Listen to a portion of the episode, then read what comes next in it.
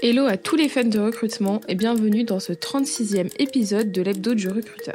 Au programme de ce podcast, toute l'actualité recrutement de cette semaine du 4 décembre. Vous êtes prêts? Alors c'est parti Première actualité, comment élaborer un plan de recrutement infaillible en 6 étapes clés? Un plan de recrutement est un document écrit qui jette les bases de la stratégie de recrutement d'une entreprise sur une période donnée. Cette roadmap détaillée vise à anticiper les besoins en matière d'embauche et définit les actions à mettre en œuvre pour y répondre. Nous vous dévoilons aujourd'hui les six étapes à suivre pour y arriver.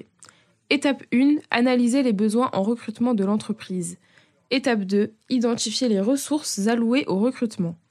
Étape 3, dresser la liste prévisionnelle des postes à pourvoir. Étape 4, définir les profils recherchés et rédiger les offres d'emploi. Étape 5, choisir les canaux de recrutement et élaborer la stratégie de sourcing. Et enfin, dernière étape, la sixième, détailler le processus de sélection. En route vers la deuxième actualité de la semaine, les jeunes diplômés de la tech souhaitent un équilibre entre la rémunération attractive et leur vie personnelle.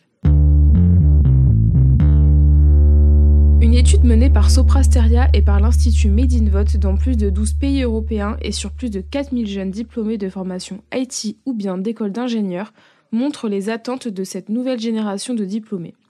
L'étude révèle l'importance de la rémunération, mais surtout un équilibre entre la vie personnelle et la vie professionnelle. D'ailleurs, une majorité de ces jeunes souhaitent avoir l'opportunité de pouvoir travailler à domicile plusieurs jours par semaine, et 72% d'entre eux envisage de travailler en freelance à l'avenir. Et nous passons désormais à la dernière actualité de la semaine. Quels sont les métiers qui recrutent pour les fêtes de fin d'année?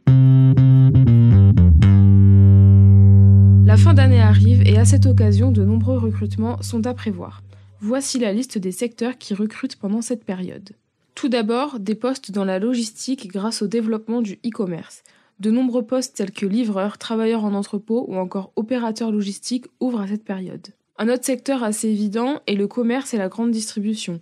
Caissiers, vendeurs ou bien opérateurs de mise en rayon, de nombreux postes sont à pourvoir. Et qui dit fête de fin d'année, dit vacances. Et donc dans les zones touristiques, cela signifie voir de nombreuses offres d'emploi, notamment dans le domaine de l'hôtellerie et de la restauration. Cela peut aller de la cuisine au métier de la réception.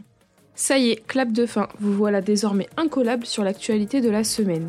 Ça vous a plu et vous mourrez d'impatience de nous écouter à nouveau, alors pas d'inquiétude, nous revenons dès la semaine prochaine pour vous faire vivre toute l'actualité en direct. Prenez note, l'épisode 37 de l'hebdo du recruteur sortira dès vendredi prochain à la même heure. Je vous souhaite une très belle semaine et vous dis à très vite.